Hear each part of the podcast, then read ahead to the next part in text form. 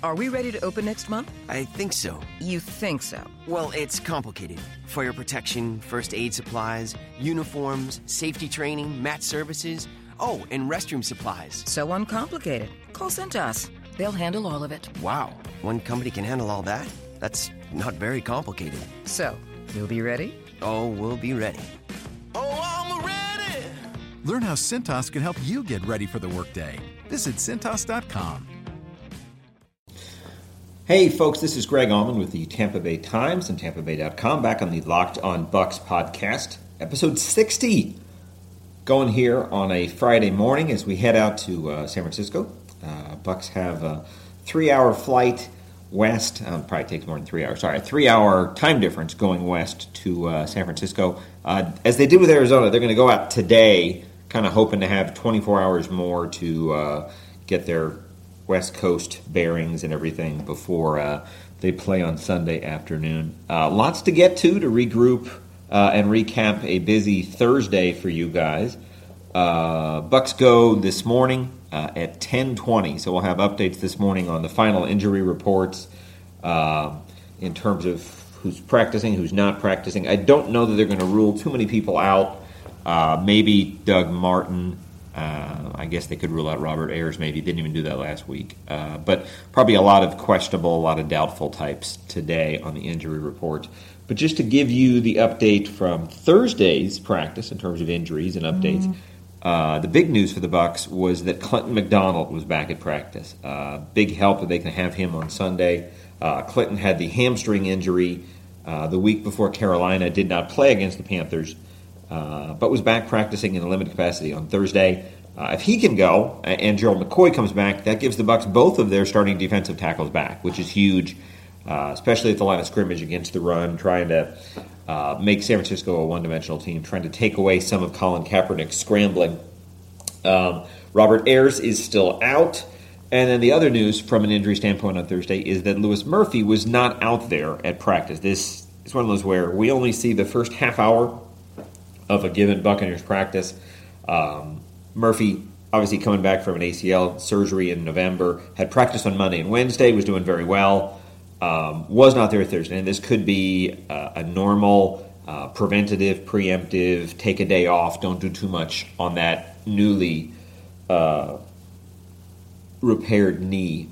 Uh, but anyway, we asked Dirk Koetter. Dirk clarified that he was at practice later, would not say whether he practiced or not, just said he was there. So uh, that could be nothing at all. Uh, that could be a setback. We don't know. Uh, as we had mentioned earlier in the week, to me, the fact that they had promoted Donteea Dye from the practice squad as a sixth receiver uh, told me not to expect Lewis Murphy to play this weekend. They don't usually have six receivers dressed. It's usually four or five. So to bring Donte up and take up a spot on the fifty-three man roster, to me, was acknowledging that Murphy was not going to be ready to come back in, week, in, in his first week back to practice. So the Bucs, as far as I know, the Bucs are going to have Mike Evans, Adam Humphries, uh, Russell Shepard, Cecil Short back from that hamstring of his own. He's missed four weeks. And then Donteea Dye is the fifth. That would be my expectation. Uh, this team surprises me on a regular basis, so uh, certainly could. The other new name uh, that's a little bit of a concern, anytime someone jumps on the injury report in the middle of the week, Uh, was Jude Adjei-Barimah, the Bucs' uh, slot corner, their nickel corner, uh, who has a knee injury and was limited by the knee injury. We'll see if he goes today. Uh, if he doesn't, uh, that sets them back. You know, the Bucs do have this ridiculous wealth of unused cornerbacks on their bench, in that Verner and Banks, uh, Altron Verner and Jonathan Banks, and even Josh Robinson have gone. Uh, Banks and Robinson have gone all year just as special teams players. Uh, they're making like, I don't know, one point seven and two million dollars to not play defense. Uh, so they have depth specifically for the purpose of having capable cornerbacks available when they need them. Um, whether they, it sounds like the plan is to keep Vernon Hargreaves on the outside. He very much seems to prefer not having to worry about cross-training, going inside and outside and changing in the defense, but lining up outside at all times. So now it's like the Bucs could bring Verner in as the slot corner. That would make the most sense. Uh, but they also have, as I said, Banks and Robinson available to them as well.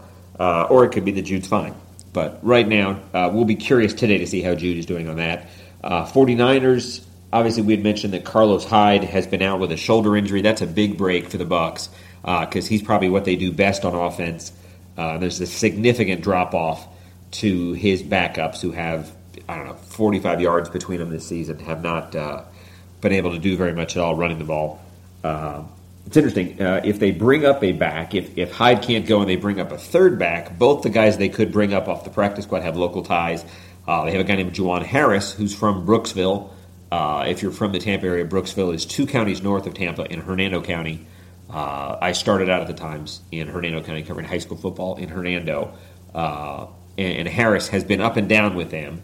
Uh, but right now is on their practice squad. Could get uh, a look to be up and active as the number three running back. If it's not him, uh, it could be Kelvin Taylor, uh, who was a draft pick out of Florida. That's Fred Taylor's son. Uh, late-round draft pick. Probably shouldn't have left early. Uh, but uh, still in the Niners, Niners organization and could be called up uh, to play against the Bucs as a number three running back on Sunday. Uh, a couple other things we want to get to, some actually some, some quirky things that we didn't really get to during the week here. Uh, I think I mentioned it briefly, but Dirk Koetter, uh, neat to see Dirk Koetter going back to San Francisco because he got his first college football coaching job in nineteen eighty-five at San Francisco State. I uh, got a chance to ask him yesterday about that. Uh, really neat, just Division two program. One season he's there, a three-man staff that just happens to also include Andy Reid, who's successful N F L head coach. Uh, so one Division two school thirty years ago manages to yield a pair of N F L head coaches. Uh, Dirk was funny, just talking about his memories of being a young, uh, I guess he would have been like twenty-six years old, uh, kid from Pocatello, Idaho, uh, you know, thrust into the big city in San Francisco. Uh, was talking about how, you know, it's the nineteen eighties in San Francisco, so these student protests and apartheid demonstrations and all this kind of stuff. San Francisco State actually folded their football program in ninety-four uh, and was modest enough as a program that Dirk said he remembered uh, the coaches would literally sell hot dogs on the quad on Thursdays each week to help uh, raise money for the football program. Not something you see today in college football, but uh, sold hot dogs on the quad to help. Uh, he said it was an expensive recruiting decision was whether to buy a kid lunch when he came on campus. So it didn't have a big budget. Uh, he would go on with Andy Reid to U T E P, to Missouri, uh, and then obviously to bigger things from there. But just neat to hear him talk about uh, his year at San Francisco State. Made twenty-four thousand dollars, uh, which actually, if you translate it to nineteen eighty-five dollars, isn't bad money now. The cost of living in San Francisco is always crazy high. Uh, but uh, also had to teach five classes while at San Francisco State. So taught advanced tennis and advanced volleyball and uh, weightlifting. Um, was neat. Like he said, uh, like found out that he was going to get uh, reviewed, you know, like they do these faculty reviews, make sure you're doing a good job in your class. And he had to like ramp up his level of uh, volleyball instruction, you know, instead of just kind of letting it go and have, you know, a free open tournament, had to sit down and talk about rules and, and this and strategy, uh, which is neat because Dirk's family is very much a volleyball family. His wife, Kim, uh, played volleyball at Idaho State. Uh, his daughter, Uh, Kaylee is an assistant volleyball coach now at the University of Tampa, um, had played there, and his daughter Kendra is a volleyball player at Georgia Southern. Uh, his son Derek had even uh, been a student manager on the Missouri volleyball team. So a lot of volleyball in the Koetter family, as much as it's a football family, uh, between he and his dad and his brother, all coaches. Uh, this generation of Koetters are very much a volleyball family, so neat to hear him talking about that. I uh, want to make sure I, I did not bring this up yesterday, but uh, each each week, Um, we get one player and one coach from the visiting team that do a teleconference with Tampa area media, and then the opposite media in San Francisco this week, uh, they get the head coach and they get one player. You, usually you kind of ask for the quarterback. It's almost uh, cliche that you ask for the quarterback. So Jameis Winston was the uh, opponent interview for the San Francisco media. You guys might have seen this, but I thought it was wild in that he basically second-guessed his decision to go to F S U. Uh, Jameis had been recruited by Stanford, uh, had grades good enough to get into Stanford, took a visit out there, ultimately decided to go to F S U.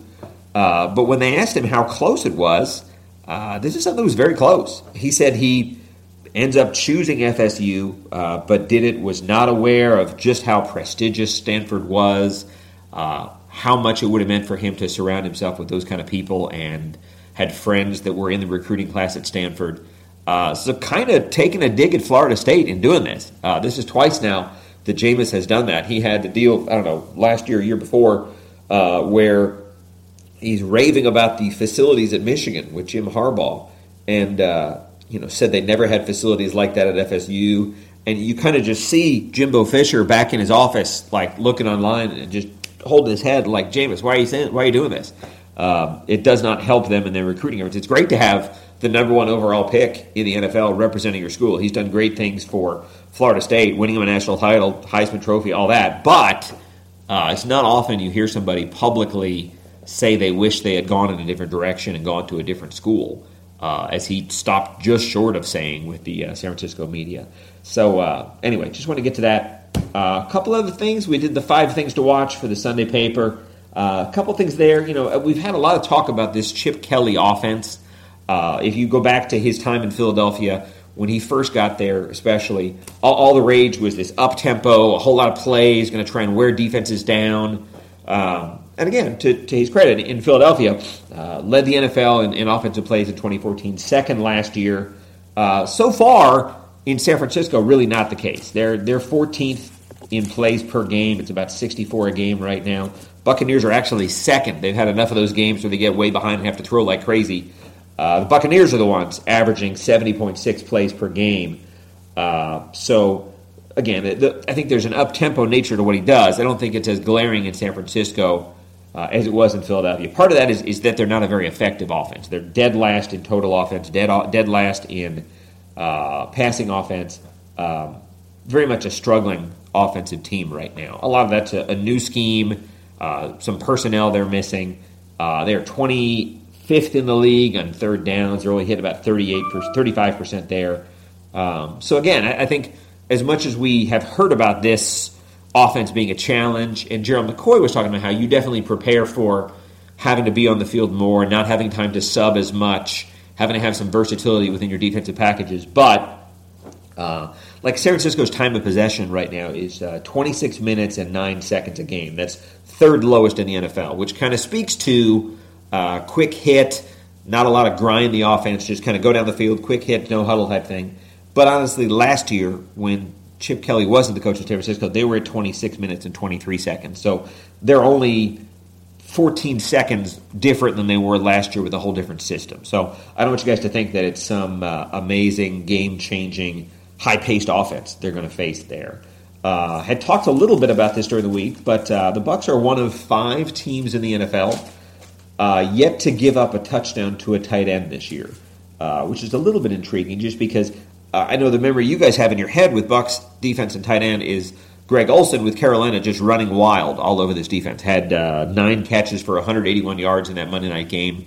Uh, but up to that point, Bucs have given up a total in four games of twelve catches for one hundred fifteen yards. So tight end's very much a non-factor against the Bucs until that Monday night. Uh, again, they have not allowed them in the end zone yet. Uh, Niners have okay tight ends. Uh, Vance McDonald, uh, former high draft pick for them, uh, had a seventy-five-yard touchdown, so you kind of worry about that. Uh, that came against Carolina. But beyond that, I mean, Vance McDonald has forty-three yards the rest of the season. Uh, they got Garrett Selleck.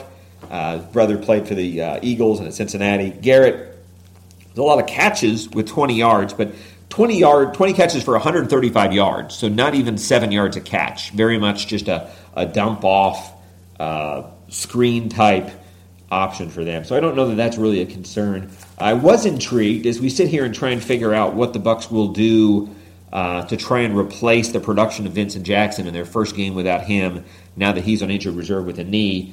Uh, we wrote today about the options at receiver. Obviously, a couple different guys that could step up there. You have Cecil Short's coming back after a month off with a hamstring. I don't think you'll have Lewis Murphy, but he's an option.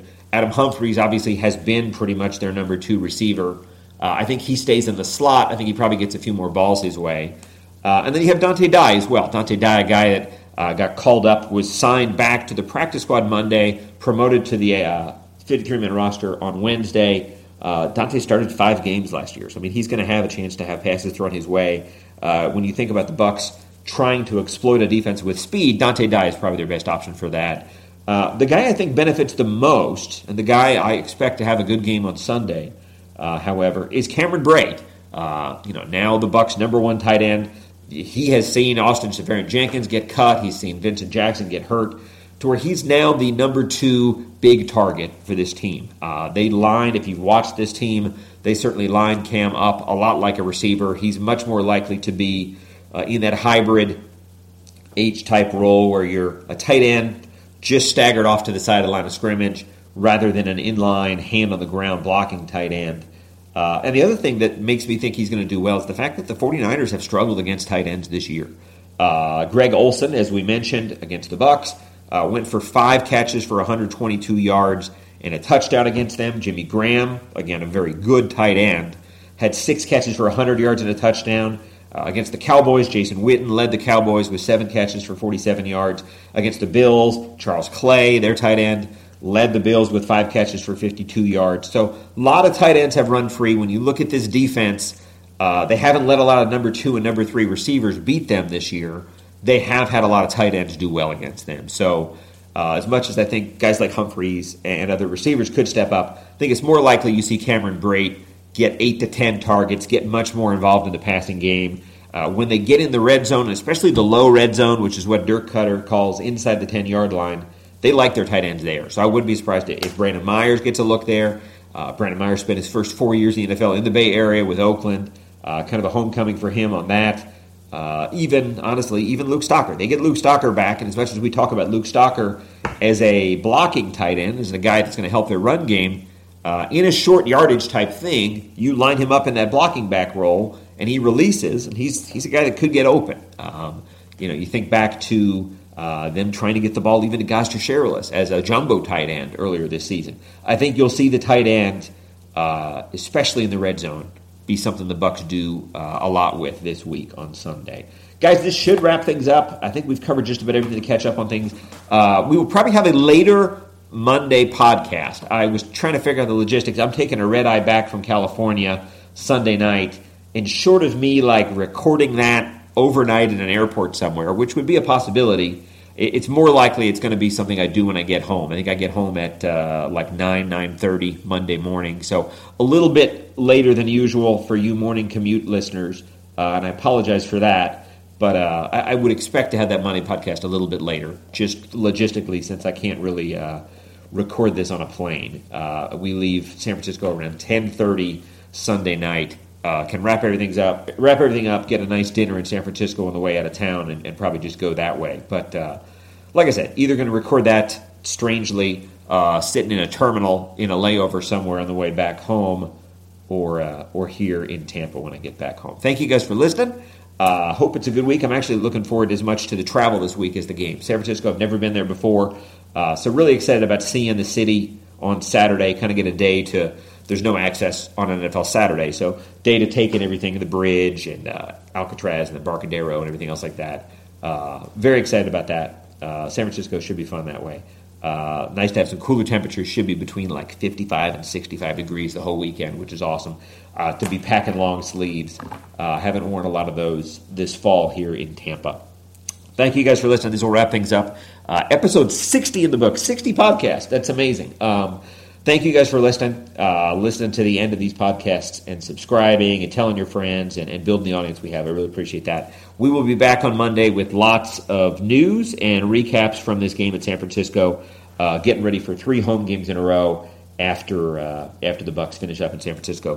That'll wrap it up for the Tampa Bay Times and Tampa Bay dot com. This is Greg Auman. Thanks again for listening to the Locked on Bucs podcast. We'll be back on Monday. What you doing? Ran out of space on my phone, so I'm deleting some stuff. By singing dog. By goal.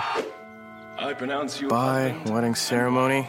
Stop. At MetroPCS, you get two free phones with twice as much memory. Really? Don't say bye to your memories. Switch to MetroPCS and get two free L G K twenty Plus phones with thirty-two gigs when you switch two lines. MetroPCS. Wireless. Figured out. Coverage not available in some areas. Sales tax not included in phone price. Excludes numbers on the T-Mobile network. See store for details and terms and conditions.